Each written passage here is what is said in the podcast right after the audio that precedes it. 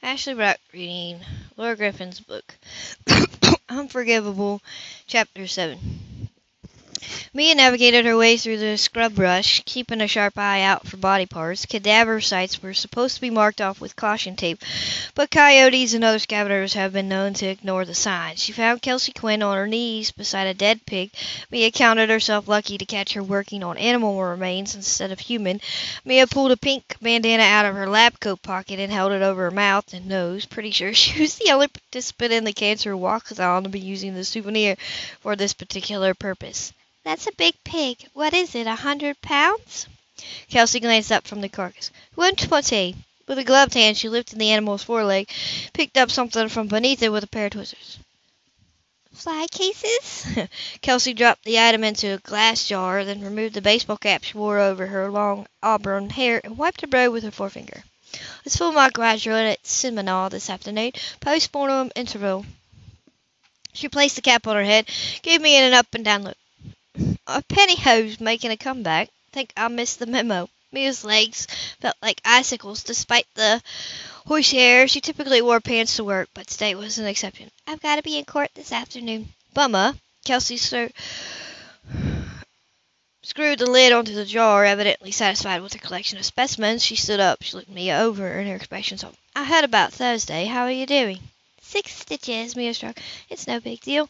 That's not what I meant. I know. Mia looked out at the wintry landscape. She could have told Kelsey about the fear, the jumpiness, the inability to sleep, but she didn't want to admit to anyone, maybe not even herself, how anxious she felt during the most mundane activities, now walking down the grocery aisle, passing strangers in parking lots, taking a shower. Her irrita- irrational anxiety wasn't something she wanted to share with people from work.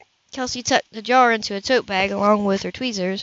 They set off toward the building in silence. The Delphi Center occupied more than 100 acres of rugged Texas Hill Country, a beautiful setting you forgot. You forget the science projects littered about. Mia found them hard to forget, which was why she rarely ventured out onto the grounds. What brings you out here? I know it's not the fresh air.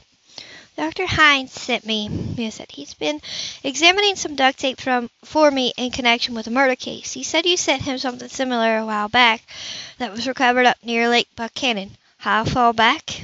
Almost two years. I had the case number. Detective's name was Sadesky. They paused. They passed picnic table that looked dis, dislocated beneath the barren pecan tree. Not a lot of people opting to lunch outside in the weather. Lake Buchanan, just repeated. Some kids found her near the lake. Spring, I think it was. March. They hiked up the back steps to the building and Mia swept her. Hines said he didn't think we ever got an idea. We didn't. Kelsey stepped inside and unwound a purple Chanel scarf from her neck as she wiped her boots on the mat. Remains were fully skeletalized, disarticulated, scattered over a quarter mile area. You were part of the recovery team? I was. They headed down a gently sloping corridor to the bones unit. Kelsey pressed her palm against the panel. Sliding doors parted as they entered a section of the building where the temperature hovered around 60 degrees. We found almost everything, Kelsey continued. Only two phalanges missing, if I remember right. Kelsey had an amazing memory. Mia was pretty good, but she made notes all the time. Kelsey simply absorbed things. She stopped at a cubicle in the osteology section, deposited the jar. She should still be here. You have time to take a look. Sure. Kelsey led her past the x-ray suite and into a spacious examining room with stainless steel tables on either side end of it. When they reached the storage area, Kelsey pressed her palm to a panel and the door slid open. Most morgues are short on square footage, Kelsey said, but we're lucky here. They modeled this room after the Smithsonian oodles of drawer space. They stepped into a narrow room lined on both sides with shallow drawers, each labeled with a number. The stacks reached well over Mia's head. Do you need the case number? Mia asked, but Kelsey was already making her way to the far end of the long room. She stopped in front of a waist-high drawer and checked the label before pulling it out. This is another way we're lucky. So many places to store bones in plastic tubs or cardboard boxes. This way we can keep them arranged properly. Mia stared down at the bones of a woman who had been bound with duct tape, and killed and left to rot in some wilderness. Kelsey. I remember her. She walked over to a nearby cart and pulled up a pair of latex gloves from a box. She handed a pair to Mia. Mia studied the skeleton as she pulled on the gloves. Her leg was broken? Actually, no. That was me. Took a wedge out of the femoral shaft to get a DNA sample. One of your colleagues tested it. We entered it in the database, but as far as I know, we never got hit. And you're sure it's a woman? Kelsey pointed to the pelvis. The pelvic aperture is wide around in females like this, but narrow for males. Males. It looks as though she never gave birth. Estimated age early to mid twenties, based on a particular fused epiphyseal plates. Those are the growth plates near the ends of the long bones. So young. Mia gazed down at the bones and felt an overwhelming sense of loneliness. Her DNA profile wasn't in the missing person index, which meant her family hadn't submitted a sample. Maybe she didn't have a family, or maybe she did, but they didn't care. The woman might be a runaway, an illegal immigrant, a homeless person who lost touch with her life. Mia gazed down the endless doors. What a terrible place to end up. Yep. She reached her attention to the bone. She returned her attention to the bones, which were arranged as if the ligaments were still there to link everything. Kelsey picked up the skull and pointed to a depressed fracture. Blunt force trauma. It's hard to say for sure, but based on the size, I'm guessing she was hit with a heavy toe, maybe a wrench or something similar. Mia shuddered. Is that why you remember her? Kelsey pulled a loupe from her pocket and handed it to me. Actually, what stood out to me at the time were the knife marks. She pointed to the ribcage. Twelve marks, all made with a serrated blade. Mia peered down at the ribs and the gouges Kelsey pointed out with her gloved finger. Under microscopic examination, you see the striations, Kelsey said. It's a distinctive pattern. I confirmed it with our tool mark experts examiner upstairs. We concluded it was most likely a steak knife. Twelve of the wounds were deep enough to penetrate bone, but there could have been more than only more that only penetrated the soft tissue. Mia handed back the loupe. Their gazes met across the bones. Mia felt that kinship she sometimes had with others who worked at the Dumpers. Someone's reopen someone's reopening this case, aren't they? I'm hoping, Mia said. There's a similar case out at San Marcos. Similar how? Duct tape, blunt force trauma, piquerism. Kelsey shook her head. Good news is this latest victim was discovered not too long after death. Mia said it always amazed her what passed for good news in her profession. Semen? No, but we've got her clothes, her shoes. The attack was very violent. Looks like she found she fought hard. We've got an abundance of blood, and I'm and I'd be very surprised if the perpetrator managed to get away without leaving a DNA sample. Good, Kelsey snapped off. I hope you know him with it. Rick watched the white roller skate of car coast into the driveway. Mia climbed out and clutched the strap of her computer bag to her chest while the wind whipped her coat around her bare legs. He got out of his truck as she picked her way over her way over the sidewalk in three inch. Careful, it's slick tonight. She went around, clearly surprised to see him. Their cheeks were tinged pink from the cold. Not the best weather for stilettos. These aren't stilettos. And since when are you a fashion consultant? She looked him up and down, taking in his jeans and t-shirt, which had been thrown through the washer about 500 times each. He tucked his hands into his pockets of his leather jacket and stopped front. You look hungry. Her eyebrows tipped up. Whatever she'd been expecting him to say, that hadn't been it. Ever been to Klein's? Yes. The grease pit just around the corner? Best barbecue in three counties. She glanced at her house, which was dark except for the porch. I'm supposed to work tonight. You work too much. Says someone who spent his weekend at the cop shop. The second the words came out, she looked as she if she wanted them back. How had she known where he spent his weekend? She must have called the station looking for him and chatting up the receptionist. The idea of her checking up on him probably should have bugged him, but instead it made him feel good. Another glance at. I need to drop off my computer. Rick tugged the bag off his shoulder, hiked up the steps. What's in this thing, Brooks? My laptop and a few reference books about and about six weeks worth of reports I need to finish. he watched her disable the alarm and stowed the bag in the hallway beside a cardboard disc box. Smell of paint thinner hit him, and he noticed the tan stacked beside the bedroom. The ones I'm redecorating. Just in the bathroom, she said. I couldn't sleep last night, so I thought I might as well. Do you have time to change? No, not if we want to get a table. Said he liked her outfit, especially the shoes. They get crowded by eight.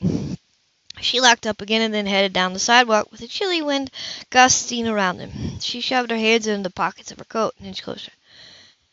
You going tomorrow? She was talking about the funeral. Yeah, you. I was planning to, but it looks like I'm going to be tied up in court all morning.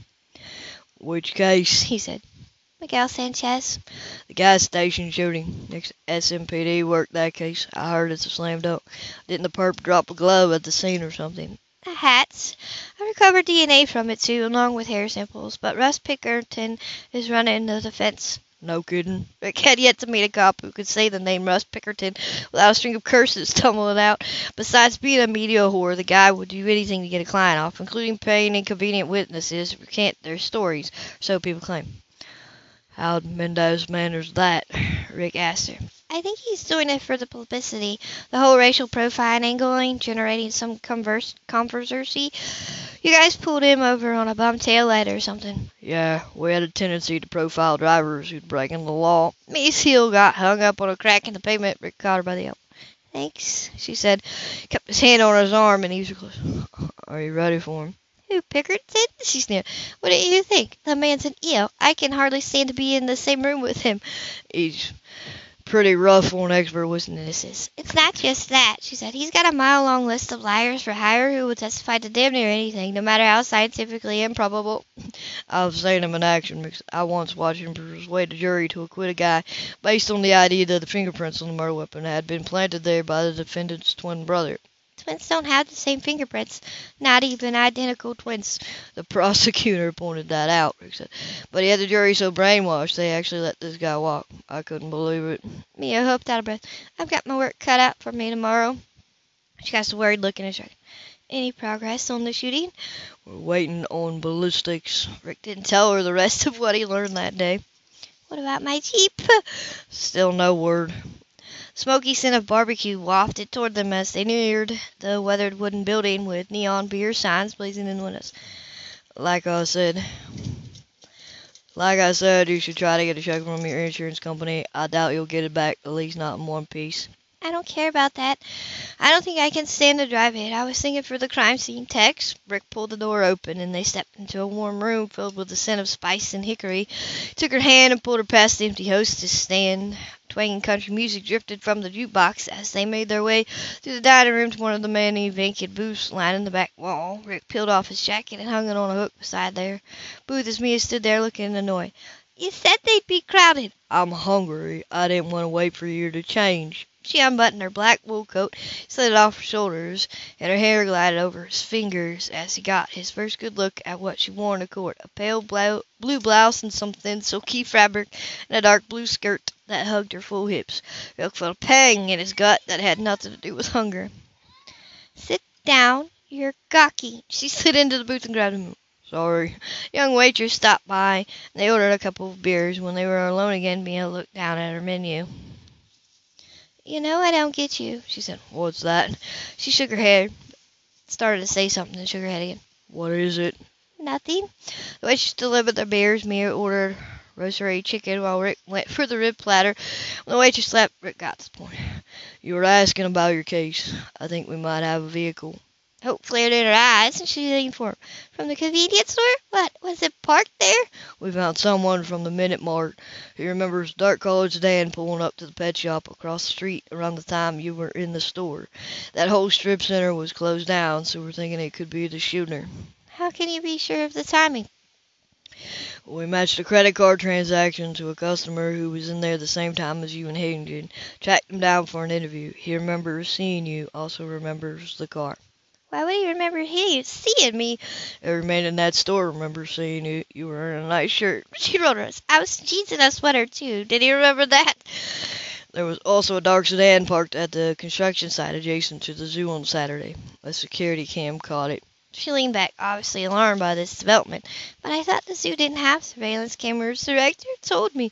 They don't. The camera was at the construction site mounted on the trailer they got parked there. The construction company uses it to keep an eye on workers, keep them from sleeping on the job, stealing equipment, stuff like that.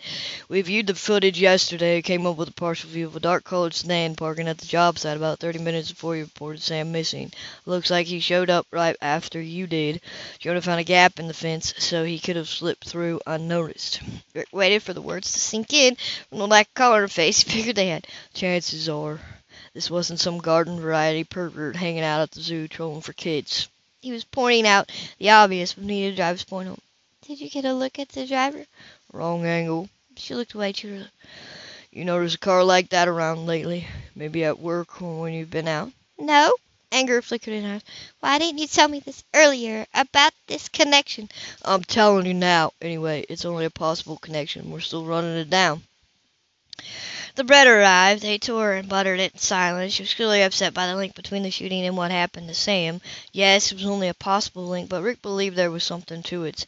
This thing, whatever it was, was about Mia. It was the reason he spent the better part of his Saturday night tromping around a construction site making a cast of a shoe print and a tire track. It was the reason he'd driven by her house every night since the shooting. It was the reason he was there right now, telling a civilian confidential details about an investigation. Mia was at the center of this, and he needed to figure out why.